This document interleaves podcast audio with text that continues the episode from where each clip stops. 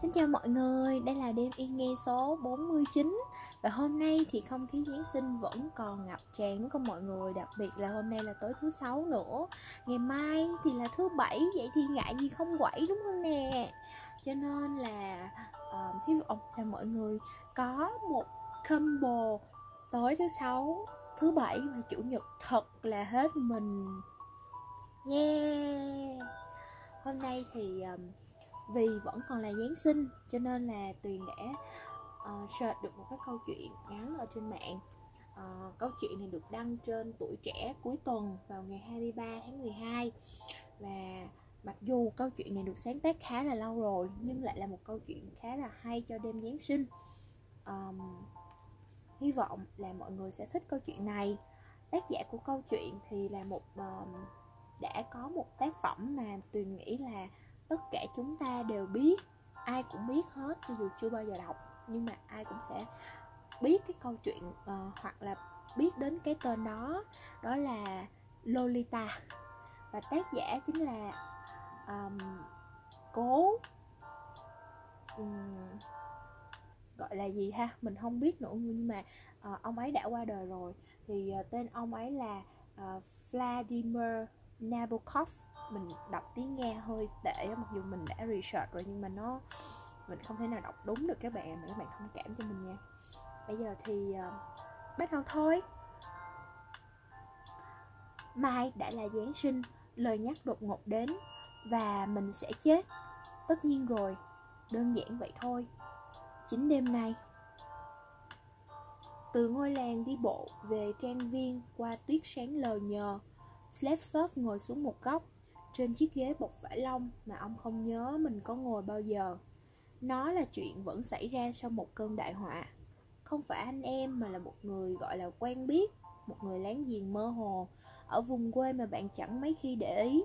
Người mà lúc bình thường bạn hiếm khi nói lời chào, lại là người an ủi bạn một cách khéo léo và dịu dàng. Nhặt cho bạn cái mũ đánh rơi khi lễ tang đã kết thúc, mà bạn còn đang choáng váng vì đau buồn, răng va lập cập, mắt mờ nước mắt những đồ vật vô tri, vô giác cũng có thể nói là như vậy. Bất kỳ văn phòng nào, cho dù là ấm áp nhất hay là nhỏ một cách kỳ dị nhất, trong cái trái ít dùng của một căn nhà vùng quê rộng lớn cũng đều có một góc không ở. Slapshot đã ngồi xuống một góc như vậy. Cái trái được nối bằng một hành lang gỗ, giờ bị những đụng tuyết lớn của miền Bắc nước Nga chặn lại với căn nhà chính chỉ sử dụng vào mùa hè. Không cần phải đánh thức nó, sưởi ấm nó. Chủ nhà từ Petersburg về chỉ đôi ba ngày và đã yên chỗ trong gian nhà phụ, nơi nhóm những bếp sưởi lá gạch bông trắng Hà Lan, chỉ là chuyện đơn giản. Chủ nhà ngồi trong góc khuất, trên cái ghế bọc vải như trong phòng chờ bác sĩ. Căn phòng bồng bềnh trong bóng tối, màu xanh thẳm của đầu giờ tối được lọc qua những lông tơ pha lê của băng giá trên ô cửa sổ. Ivan, ông giúp việc trầm tính, mập mạp, mới cạo bộ ria mép và giờ trông rất giống người cha quá cố của ông. Vị quản gia mang vào một cây đèn dầu. Bức đã tỉa và sáng rực. Ông đặt nó xuống một cái bàn nhỏ và khẽ khen lòng nó vào cái trao đèn lụa màu hồng trong thoáng chốc, một tấm gương nghiêng phản chiếu vành tay sáng và mái tóc bạc cắt ngắn của ông. Rồi ông lui đi và cánh cửa phát ra một tiếng cọt kẹt nhẹ. Slapshot đưa bàn tay đặt trên đầu gối lên và chậm rãi xem nó.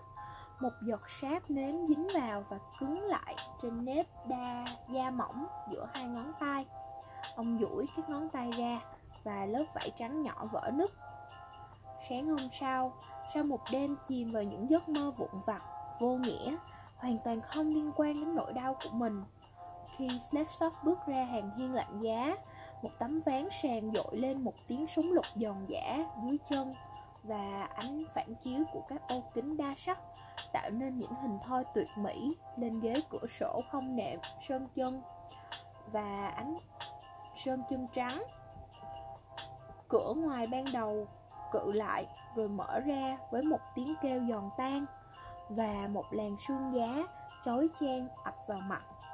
Những hạt cát đỏ tằn tiện rắc lên lớp băng phủ trên bậc thềm trông giống như quế, và trên mái hiên là các nhũ băng dày ánh màu lam lục. Các đụng tuyết vào đến tận cửa sổ của gian nhà phụ, kẹp chặt cái cấu trúc nhỏ bằng gỗ kín mít trong những gọng kìm băng giá cái gò màu kem của những luống hoa mùa hè hơi nhô lên trên lớp tuyết bằng nước trước hiên.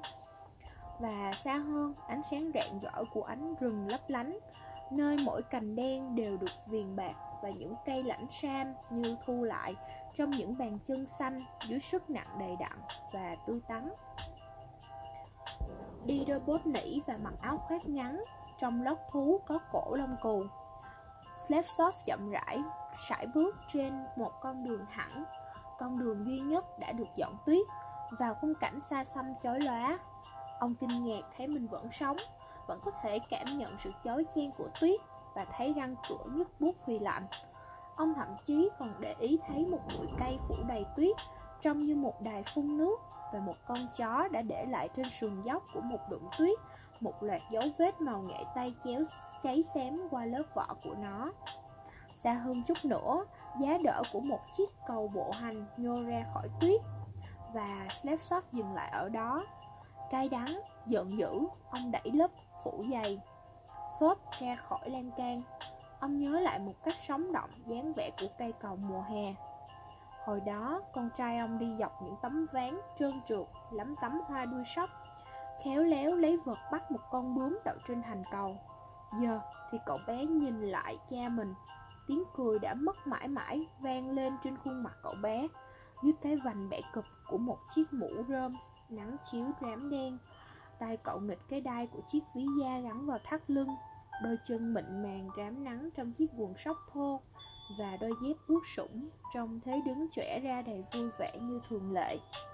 Vừa mới đây, ở Petersburg, sau khi lãm nhảm trong cơn mê sản về trường học, về chiếc xe đạp về một loài bướm đêm vĩ đại nào đó ở phương đông. Cậu đã mất. Và hôm qua Slapshot đã mang quan tài, trĩu xuống, dường như thế, với sức nặng của cả cuộc đời. Về quê, vào hầm mộ gia đình, gần nhà thờ của ngôi làng.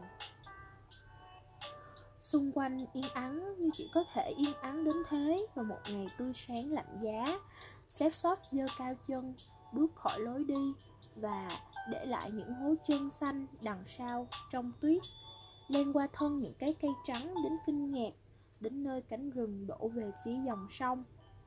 Xa bên dưới, những khối băng lấp lánh gần một cái hố khoét vào khoảng trắng mịn mênh mông. Và ở bên kia là những cột khói hồng thẳng đứng trên mái tuyết các gác căn nhà gỗ. Slapshot bỏ mũ len ra và đứng dựa vào một thân cây đâu đó đằng xa, các nông dân đang bổ củi, mỗi nhát dội vang vọng lên trời, và đằng sau làn sương bàn bạc của cây cối, cao trên các gác, láng gỗ lùn tịt, mặt trời bắt được vẻ rạng rỡ bình thản của cây thập giá nhà thờ. Đó là nơi ông đến sau bữa trưa trên một cỗ xe trượt tuyết cũ có lưng cao và thẳng cặp giái của con ngựa giống như màu đen đập mạnh trong không khí băng giá. Những chùm lông trắng của các cành cây thấp sượt qua đầu và những vết bánh xe phía trước toát lên một ánh xanh bạc. Đến nơi, ông ngồi bên mộ khoảng một tiếng đồng hồ, đặt một bàn tay nặng trĩu đeo găng tay len lên thành sắt lan can, lạnh thấu qua cả lớp len. Ông về nhà với một cảm giác thất vọng nhẹ. Như thể trong hầm chôn cất ông còn bị đưa đi xa, con trai hơn là ở đây. Nơi vô số dấu vết mùa hè của đôi chân cậu thoăn thoắt còn được lưu dưới tuyết. Buổi tối, bị một cơn đau buồn dữ dội ập đến, ông bảo mở cửa căn nhà chính. Khi cánh cửa kéo ra với một tiếng than nặng nề và một mùi mát lạnh đặc biệt, không có gì là của mùa đông từ tiền sảnh có chấn sắt âm vang thổi đến.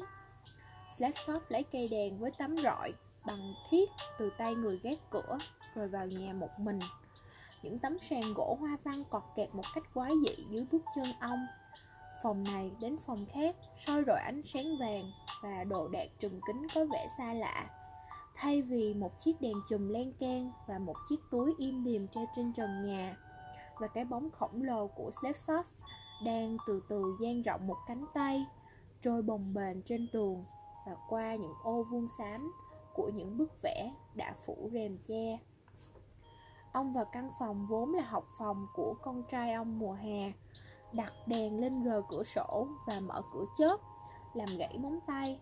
Tuy ngoài kia chỉ là bóng tối, trong tấm kính xanh ngọn lửa vàng của ngọn đèn khơi hơi khói hiện ra và khuôn mặt to lớn đầy râu của ông cũng thoáng hiện trong phút chốc. Ông ngồi xuống cái bàn trống trải và một cách nghiêm nghị, lông mày nheo lại, xem xét tấm giấy dán tường nhợt nhạt với những vòng hoa hồng ánh xanh, một cái tủ hẹp kiểu tủ văn phòng có các ngăn kéo từ trên xuống dưới, đi văn và những cái ghế bành dưới lớp vải phủ, rồi đột nhiên gục đầu xuống bàn. Ông bắt đầu run rẩy, dữ dội, ôm ào, hoạt đầu áp môi rồi đến gò má, ướt xuống mặt bàn gỗ lạnh. Bụi bặm và bấu chặt vào các góc bàn. Trong ngăn bàn, ông tìm thấy một quyển sổ, những cái giá ghim bướm, rất nhiều ghim đen và một hộp bích quy Anh Quốc đựng một cái kén kỳ lạ. Mua mất ba rút. Nó sờ như giấy, có vẻ làm được từ một cái cuộn màu nâu. Con trai ông đã nhớ đến nó trong lúc bị bệnh, hối hận vì đã bỏ nó lại, nhưng tự an ủi rằng suy nghĩ con nhộng bên trong có lẽ đã chết. Slapsoft còn tìm thấy một tấm lưới rách một cái túi bằng vải mỏng luồn vào một cái vòng có thể gặp lại. Và lớp vải xô còn lưu lại mùi của mùa hè và mùi cỏ dưới nắng. Rồi cúi sâu và sâu hơn nữa và nức nở với toàn bộ cơ thể. Ông bắt đầu kéo từng ngăn kéo có mặt bàn kính của cái tủ ra. Dưới ánh đèn mờ, các tệp mẫu vật đều chằng chặn tỏa sáng như lụa bên dưới lớp kính. Ở đây, trong căn phòng này trên chính chiếc bàn này, con trai ông đã trải rộng đôi cánh của những con bướm bướm bắt được. Đầu tiên, cậu sẽ ghim con côn trùng được giết một cách cẩn thận xuống cái rãnh đáy bần của tấm bản ghim, giữa hai thanh gỗ điều chỉnh được, rồi buộc phẳng đôi cánh còn tươi và mềm bằng những dải giấy ghim. Giờ thì chúng đã khô từ lâu và được đưa vào tủ. Những con đuôi én ngoạn mục, những con màu đồng và lam rực rỡ, và nhiều con freely Larry một cái ghim nữa để thấy được mặt dưới mà ngọc trai. Con trai ông thường đọc lên tiếng Latin của chúng với một tiếng rên rỉ đắc thắng hoặc trong một giọng biết tuốt kiểu khinh bỉ và những con bướm đêm, những con bướm đêm, con Aspen Heart đầu tiên của năm mùa hè trước. Đêm màu lam khói, sáng trăng, mây mỏng tản mát trên trời nhưng không chạm vào đĩa trăng mỏng manh, băng giá những cái cây, những khói sương giá xám xịt, đổ bóng lên những đụng tuyết, lấp lánh những tia lửa kim loại ở chỗ này, chỗ khác. Trong căn phòng bọc vải lông, được sưởi ấm áp của gian nhà phụ, Ivan đặt một cây linh sam cao ba tấc trong một cái chậu gốm lên bàn và ông vừa mới gắn thêm một cây nến vào cái ngọn thánh giá của nó thì Slapshot trở về từ căn nhà chính. Lạnh, mắt đỏ hoe, bụi bám, xám bên má, cắp một cái hộp gỗ dưới cánh tay, thấy cây thông Giáng sinh trên bàn, ông hỏi lơ đãng cái gì kia? Đỡ cái hộp cho ông, ivan trả lời bằng giọng trầm và dịu, mai là ngày lễ. Thôi, mang nó đi. Steve shop cao mài nói, nghĩ trong đầu, đêm giáng sinh rồi ư, sao lạnh quên được nhỉ? Ivan nhẹ nhàng khẩn khoản nó rất đẹp, lại xanh, cứ để nó ở đây một thời gian. Xin ông mang nó đi cho Slapshot nhắc lại Và cúi xuống cái hộp mà ông mang về. Ông đã gom đồ đạc của con trai vào đó. Cái vật bắt bướm gấp lại được. Hộp bích quy có cái kén hình quả lê, Những cái giá hình ghim bướm, Những cái ghim trong hộp sơn mài. Quyển sổ xanh, Nửa trang đầu đã bị xé. Phần còn lại chứa một phần bài tập chính là tiếng Pháp. Rồi đến các mục nhật ký, Tên của những con bướm bắt được Và các ghi chép khác đi bộ qua đầm lầy đến tận Borovichi. Hôm nay trời mưa, đánh cờ với bố, rồi đọc chiến hạm của Kantarov, chán chết. Ngày nóng bức kinh khủng, buổi tối đạp xe, một con mũi vàng bay vào mắt, cố tình đạp qua căn nhà nghỉ của cô ấy hai lần mà không gặp. Slipshot ngẩng đầu lên, nuốt một cái gì đó nóng và lớn. Con ông viết về ai? Đạp xe như thường lệ, suýt nhìn vào mắt nhau, Em yêu ơi, tình yêu của tôi ơi. Không thể nghĩ ra được Slapshot thì thầm. Ai mà biết? Ông lại cúi xuống. Say sưa luận nét chữ trẻ con chạy xiên lên rồi chạy uống xuống lề. Hôm nay gặp một mẫu mới của loài bướm áo choàng tan. Có nghĩa là mùa thu đã đến. Buổi tối trời mưa Cô ấy có lẽ đã đi mất rồi. Chúng tôi còn chưa kịp làm quen nữa. Tạm biệt em yêu. Tôi thấy buồn khủng khiếp. Nó chẳng bao giờ kể cho mình cái gì cả. Slapshot cố nhớ lại Lấy tay dây trán Ở trang cuối có một bức vẽ bằng mực Một con voi nhìn từ đằng xa Hai cái cột bự, hai góc tai Và một cái đuôi nhỏ. Slapshot đứng dậy Ông lắc đầu Kìm lại một tràng nước nở gớm ghiếc nữa. Tôi không chịu được nữa. Ông ê a giữa những tiếng rên rỉ Lặp lại chậm hơn nữa. Tôi không chịu được nữa. Mai đã là Giáng sinh Lời nhắc đột ngột đến Và mình sẽ chết. Tất nhiên rồi Đơn giản vậy thôi Chính đêm nay. Ông rút khăn tay ra đau mắt Bộ râu, má Những vệt đen hằn lại trên chiếc khăn tay. Cái chết Steph Shop nói khẽ như kết thúc một câu dài. Đồng hồ tích tắc Các họa tiết sương giá phủ lên tấm kính xanh của cửa sổ. Quyển sổ mở tỏa sáng trên bàn. Bên cạnh nó, ánh sáng chiếu xuyên qua lớp vải xô Của vật bắt bướm Lấp lánh một góc của hộp thiết mở. Slave Shop ép chặt mắt lại Và có một cảm giác thoáng qua rằng Cuộc sống trần gian đang ở trước mặt Hoàn toàn trần trụi Và có thể hiểu được Và kinh khủng trong nỗi buồn của nó Vô nghĩa một cách dục nhã, cằn cỗi, thiếu vắng phép lạ. Đúng lúc ấy, có một tiếng nứt đột ngột Một âm thanh mỏng tan như một sợi dây thun kéo căng quá đứt. Step Shop mở mắt Cái kén trong hộp bích quy đã vỡ ra ở đầu Và một sinh vật đen đúa, nhăn nheo, cỡ một con chuột Đang bò lên bức tường trên bàn Nó dừng lại, bám chặt vào mặt tường bằng sáu cái chân đầy lông Và bắt đầu phập phồng một cách kỳ lạ Nó đã từ con nhộng biến ra vì một người đàn ông tràn ngập đau buồn đã mang một cái hộp thiết vào căn phòng ấm và hơi ấm đã thấm qua cái vỏ căng tròn cuộn bằng lá và lụa. Nó đã đợi khoảnh khắc này rất lâu, đã gom góp sức lực một cách mãnh liệt và giờ thoát được ra ngoài, nó đang phình ra một cách từ từ và huyền diệu. Dần dần các lớp mô nhăn nheo, các tiêu tua mịn như nhung duỗi ra, các đường ven hình quạt trở nên cứng cáp hơn vì chúng chứa đầy không khí. Nó đã trở thành một sinh vật có cánh theo một cách không thể nhận thấy, trong khi một cái mặt trường trưởng thành theo một cách không thể nhận thấy cũng đang trở nên thật đẹp. Và đôi cánh vẫn còn yếu, vẫn còn ướt, cứ to ra mãi và xòe ra. Và giờ đã lớn đến mức giới hạn mà Chúa đã sắp đặt cho nó. Và ở đó, trên bức tường, thay vì một khối nhỏ sự sống, thay vì một con chuột đen là một con bướm đêm Aslat vĩ đại như những con bướm bay như chim quanh những ngọn đèn trong hoàng hôn ở Ấn Độ. Và rồi đôi cánh dày và đen mỗi bên lại có một đốm mắt lấp lánh và một bông hoa tím phớt phủ phấn lên các đầu cánh hình móc câu hít một hơi thở đầy. Dưới sự thôi thúc của một niềm hạnh phúc dịu dàng vui sướng gần như niềm hạnh phúc của con người. Nguyễn Huy Hoàng dịch.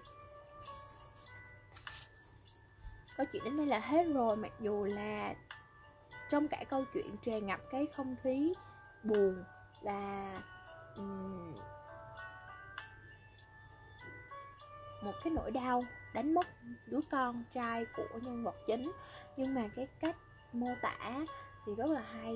Và kể cả những cái cách mà tác giả đã mô tả khung cảnh xung quanh cũng rất là tuyệt. Và cuối câu chuyện thì lại mang đến một cái sự sự sống một cái niềm hy vọng cho nhân vật chính.